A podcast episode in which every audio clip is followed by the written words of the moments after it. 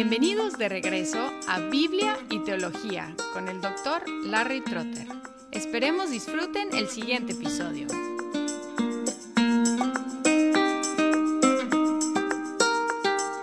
Con el capítulo 10 de la Confesión de Fe de Westminster, empezamos con lo que a veces se llama el Ordo Salutis, el orden de la salvación, que contiene los elementos que Dios aplica a los creyentes. Todavía estamos en la sección sobre la salvación vista desde la perspectiva de Dios o desde el lado de Dios. En el capítulo 10 empezamos con el llamamiento eficaz. Y en este llamamiento eficaz el Espíritu opera en la mente, el corazón y la voluntad del ser humano para que la persona elegida crea en Cristo voluntariamente. El párrafo 1 dice a todos aquellos a quienes Dios ha predestinado para vida, y a ellos solamente le agrada en su tiempo señalado y aceptado llamar eficazmente por su palabra y espíritu. Y después de esta operación, concluye ese párrafo diciendo de tal manera que ellos vienen con absoluta libertad habiendo recibido por la gracia de Dios la voluntad de hacerlo. Y aquí otra vez tenemos la combinación del llamamiento soberano de Dios y el libre albedrío del ser humano. Habiendo sido llamados eficazmente los elegidos, responden a Cristo en fe voluntariamente, no en contra de su voluntad.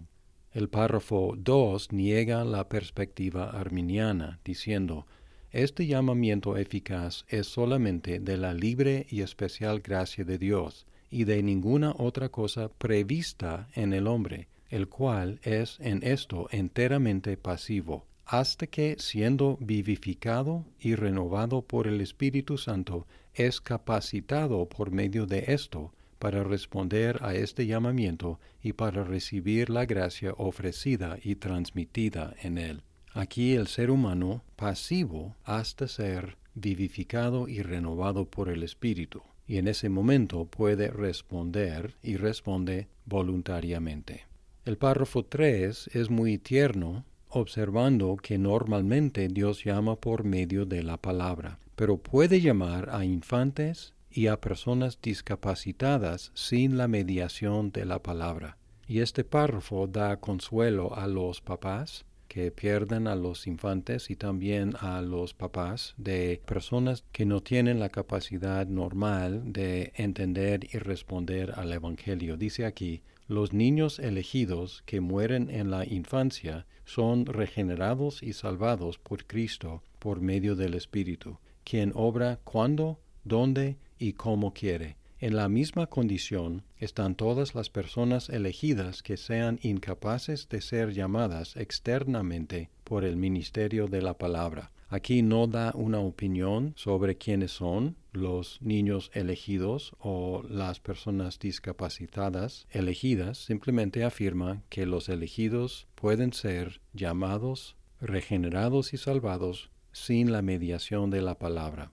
El párrafo 4 es negativo negando que los no elegidos y los que no profesan la fe puedan ser salvos por ser religiosos.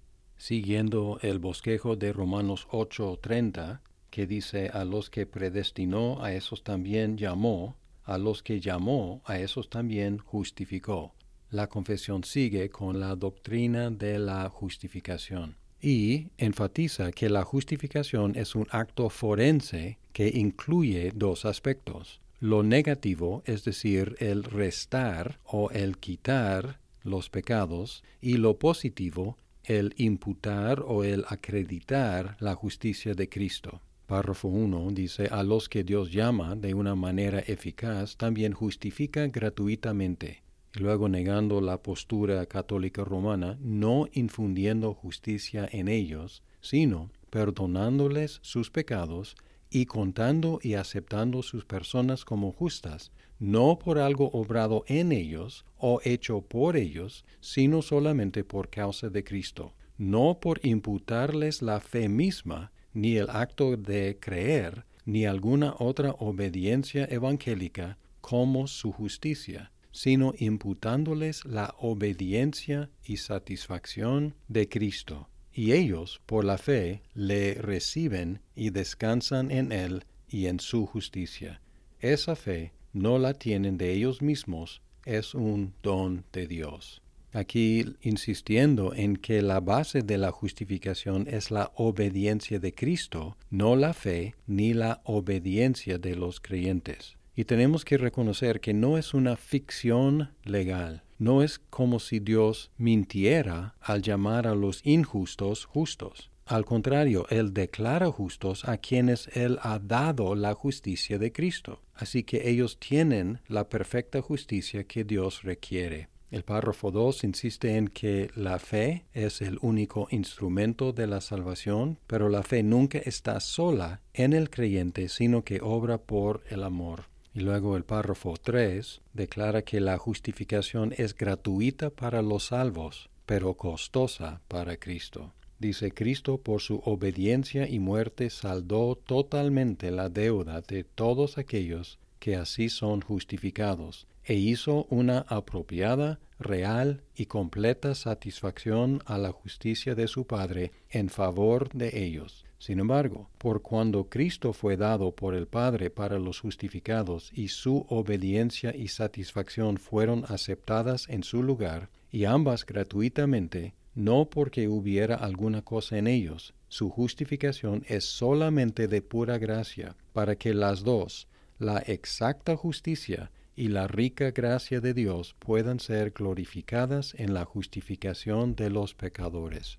En contra de la postura de algunos calvinistas, el párrafo 4 afirma que los pecadores son justificados propiamente en el momento de creer, no desde toda la eternidad.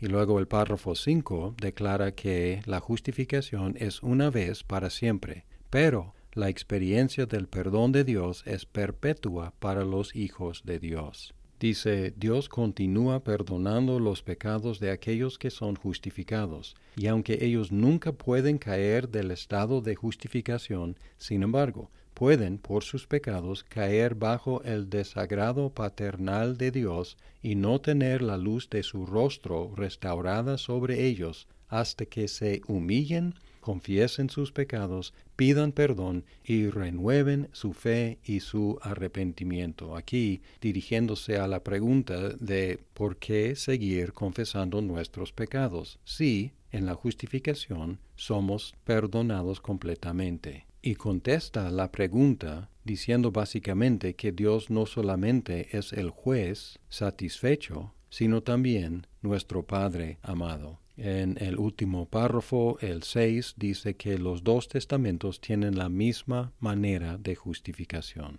afirmando que la justificación es por gracia por medio de la fe en el Antiguo Testamento y también en el Nuevo Testamento. En uno, fe en el Cristo venidero y en el otro, fe en el Cristo ya venido.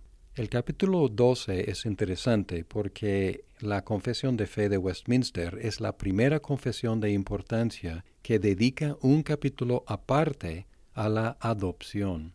Es solo un párrafo, pero aquí está. Y es una característica de la teología presbiteriana de Gran Bretaña, sobre todo de Escocia, y aquí posiblemente podemos ver la influencia escocesa. Los reformados continentales, consideran la adopción como la parte positiva de la justificación. Por ejemplo, en Luis Berkhoff no dedica una sección a la adopción, sino la incluye como la parte positiva de la justificación. Pero aquí se reconoce que los beneficios de la adopción son más allá y establecidos sobre los beneficios de la justificación. Leo el párrafo. Dios se digna conceder a todos aquellos que son justificados en y por su único Hijo Jesucristo, que sean partícipes de la gracia de adopción, por la cual ellos son contados dentro del número y gozan de las libertades y privilegios de los hijos de Dios. Están marcados con su nombre, reciben el espíritu de adopción, tienen acceso confiadamente al trono de la gracia, están capacitados para clamar Abba Padre, son compadecidos, protegidos, proveídos y corregidos por Él como por un Padre. Sin embargo, nunca desechados, sino sellados para el día de la redención, y heredan las promesas como herederos de salvación eterna. Y luego el último capítulo de esta sección es la santificación. Y en la teología de Westminster los tres beneficios principales de la redención son la justificación, la adopción y la santificación. Y aquí, además de la justificación y la adopción, que son beneficios que suceden una vez para siempre, la santificación es la transformación progresiva del carácter del creyente. En el primer párrafo afirma aquellos que son llamados eficazmente y regenerados, teniendo creados un nuevo corazón y un nuevo espíritu en ellos, son además santificados real y personalmente por medio de la virtud de la muerte y la resurrección de Cristo, por su palabra y espíritu que mora en ellos. El dominio del pecado sobre el cuerpo entero es destruido, y las diversas concupiscencias de él son debilitadas y mortificadas más y más, y los llamados son más y más fortalecidos y vivificados en todas las gracias salvadoras para la práctica de la verdadera santidad, sin la cual ningún hombre verá al Señor. Y aquí pueden ver lo definitivo de la santificación y lo progresivo de la santificación. Lo definitivo es la creación del nuevo corazón y la destrucción del dominio del pecado. Lo progresivo es la mortificación más y más, y el fortalecimiento y vivificación más y más en todas las gracias salvadoras. El segundo párrafo admite que en esta vida la santificación no está completa y el resultado es una lucha constante en el creyente. Dice, esta santificación se efectúa en todo hombre, aunque es incompleta en esta vida. Todavía quedan algunos remanentes de corrupción en todas partes, de donde surge una continua e irreconcible batalla. La carne lucha contra el espíritu y el espíritu contra la carne. Muchas veces los calvinistas enfatizan la depravación o la corrupción total, pero aquí lo que está describiendo no es una condición de depravación o corrupción total, sino de imperfección total. Dice que los remanentes de corrupción sobreviven, pero el creyente ya no está totalmente corrompido, aunque sigue siendo totalmente imperfecto. Pero tampoco está completamente santificado, como suponen algunos perfeccionistas wesleyanos. El párrafo 3 es una admisión realista o hasta suena un poco pesimista, pero su propósito es animar. Dice aquí, en dicha batalla, aunque la corrupción que aún queda puede prevalecer mucho por algún tiempo, sin embargo, a través del continuo suministro de fuerza de parte del Espíritu Santificador de Cristo, la parte regenerada triunfa, y así crecen en gracia los santos, perfeccionando la santidad en el temor de Dios.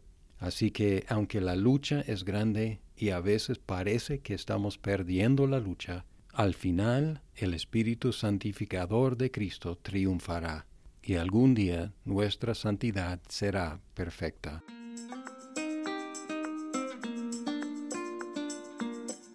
Muchas gracias por escuchar este episodio. Si estás disfrutando Biblia y teología, por favor compártelo con tus amigos. Hasta pronto.